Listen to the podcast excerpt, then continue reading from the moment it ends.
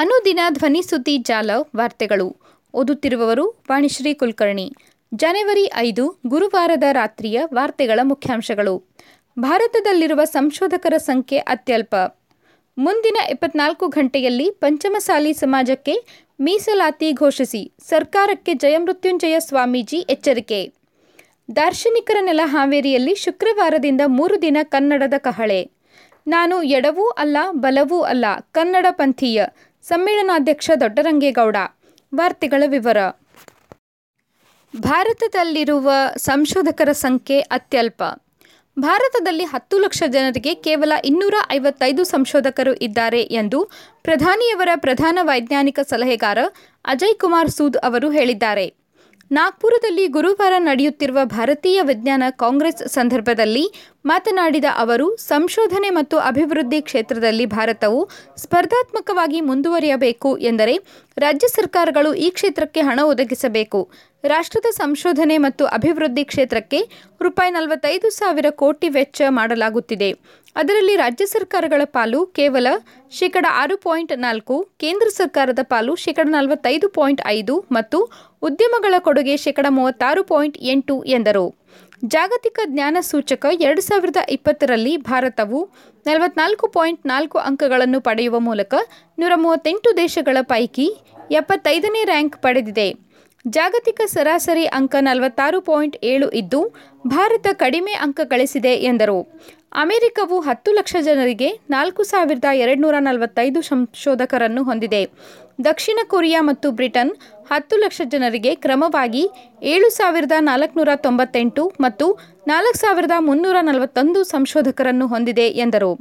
ರಾಷ್ಟ್ರೀಯ ವಿಜ್ಞಾನ ಯೋಜನೆಗೆ ವಿದ್ಯಾರ್ಥಿಗಳು ಕೊಡುಗೆ ನೀಡುವ ನಿಟ್ಟಿನಲ್ಲಿ ರಾಜ್ಯಗಳ ವಿಶ್ವವಿದ್ಯಾಲಯಗಳು ಸುಧಾರಣೆ ತರಬೇಕು ಎಂದು ವಿಜ್ಞಾನ ಮತ್ತು ತಂತ್ರಜ್ಞಾನ ಇಲಾಖೆ ಕಾರ್ಯದರ್ಶಿ ಎಸ್. ಚಂದ್ರಶೇಖರ್ ಅವರು ಈ ವೇಳೆ ಒತ್ತಾಯಿಸಿದರು.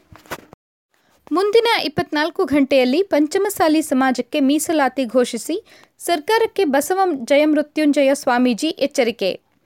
ಮುಖ್ಯಮಂತ್ರಿಗಳು ಪಂಚಮಸಾಲಿಗಳಿಗೆ ಟೋಪಿ ಹಾಕುವ ಕೆಲಸ ಮಾಡಿದ್ದಾರೆ. ಮುಂದಿನ ಇಪ್ಪತ್ನಾಲ್ಕು ಗಂಟೆಯಲ್ಲಿ ಮೀಸಲಾತಿ ಕೊಡುತ್ತೀರೋ ಇಲ್ಲವೋ ಹೇಳಬೇಕು ಎಂದು ಕೂಡಲ ಸಂಗಮ ಬಸವ ಜಯಮೃತ್ಯುಂಜಯ ಸ್ವಾಮೀಜಿ ಹೇಳಿದ್ದಾರೆ. ಲಿಂಗಾಯತ ಪಂಚಮಸಾಲಿ ಸಮಾಜಕ್ಕೆ ಸರ್ಕಾರ ಘೋಷಿಸಿರುವ ಟು ಡಿ ಮೀಸಲಾತಿಯನ್ನು ಸಂಪೂರ್ಣ ತಿರಸ್ಕರಿಸುವ ನಿರ್ಣಯ ಕೈಗೊಂಡಿದ್ದೇವೆ. ಗುರುವಾರ ಬೆಳಗಾವಿ ಗಾಂಧಿ ಭವನದಲ್ಲಿ ಪಂಚಮಸಾಲಿ ಜನಪ್ರತಿನಿಧಿಗಳ ಹಾಗೂ ಪದಾಧಿಕಾರಿಗಳ ರಾಜ್ಯ ಕಾರ್ಯಕಾರಿಣಿ ಸಭೆಯಲ್ಲಿ ಬಸವ ಜಯಮೃತ್ಯುಂಜಯ ಸ್ವಾಮೀಜಿ ಮಾತನಾಡುತ್ತಾ, ಸರ್ಕಾರ ಘೋಷಿಸಿರುವ ಟು ಡಿ ಮೀಸಲಾತಿಯನ್ನು ಪಂಚಮಸಾಲಿ ಸಮಾಜ ತಿರಸ್ಕರಿಸುತ್ತಿದೆ ಎಂದು ತಿಳಿಸಿದರು. ಬಿಜೆಪಿ ಶಾಸಕ ಬಸವನಗೌಡ ಪಾಟೀಲ್ ಯತ್ನಾಳ್ ಮಾತನಾಡಿ, ಬಸವರಾಜ ಬೊಮ್ಮಾಯಿಯವರು ಸಿಎಂ ಆದಾಗಿನಿಂದ ಈವರೆಗೂ ಹಾದಿ ತಪ್ಪಿಸುವ ಕೆಲಸವನ್ನೇ ಮಾಡಿದ್ದಾರೆ. ನಮ್ಮ ಸಮಾಜಕ್ಕೆ ಹಿಂದುಳಿದ ಆಯೋಗ ವರದಿ ತರಿಸುತ್ತಾರೆ.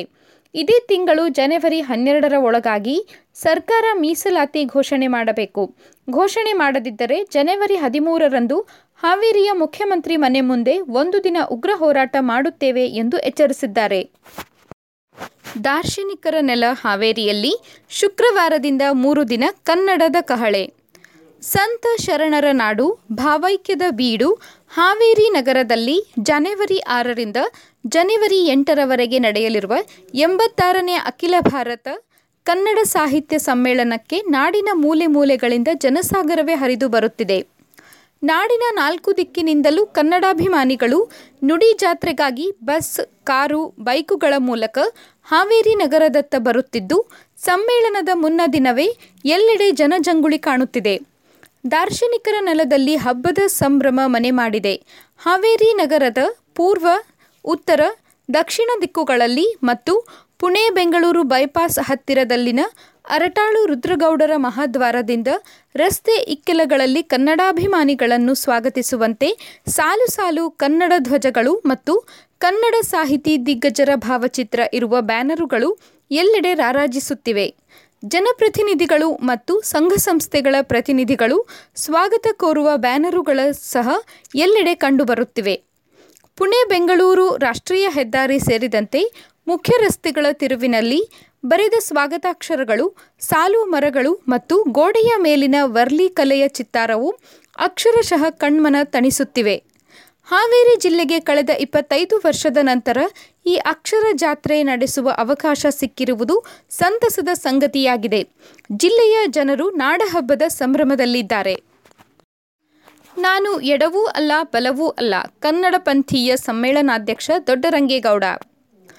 ಕನ್ನಡವು ನಮ್ಮ ತಾಯಿ ಭಾಷೆಯಾಗಿದೆ. ನಮ್ಮೆದೆಗೆ ನಾಲ್ಕಕ್ಷರಗಳು ಬಿದ್ದರೆ ಬದುಕು ಬಂಗಾರವಾಗಲಿದೆ. ಜ್ಞಾನದ ಬೆಳಕಿನೆಡೆಗೆ ಹೋಗಲು ಸಾಧ್ಯವಾಗಲಿದೆ. ನಾನು ಎಡವೂ ಅಲ್ಲ, ಬಲವೂ ಅಲ್ಲ ಕನ್ನಡ ಪಂಥೀಯ ಎಂದು ಹಾವೇರಿಯ ಎಂಬತ್ತಾರನೇ ಅಖಿಲ ಭಾರತ ಕನ್ನಡ ಸಾಹಿತ್ಯ ಸಮ್ಮೇಳನಾಧ್ಯಕ್ಷ ಡಾಕ್ಟರ್ ದೊಡ್ಡರಂಗೇಗೌಡ ತಿಳಿಸಿದರು.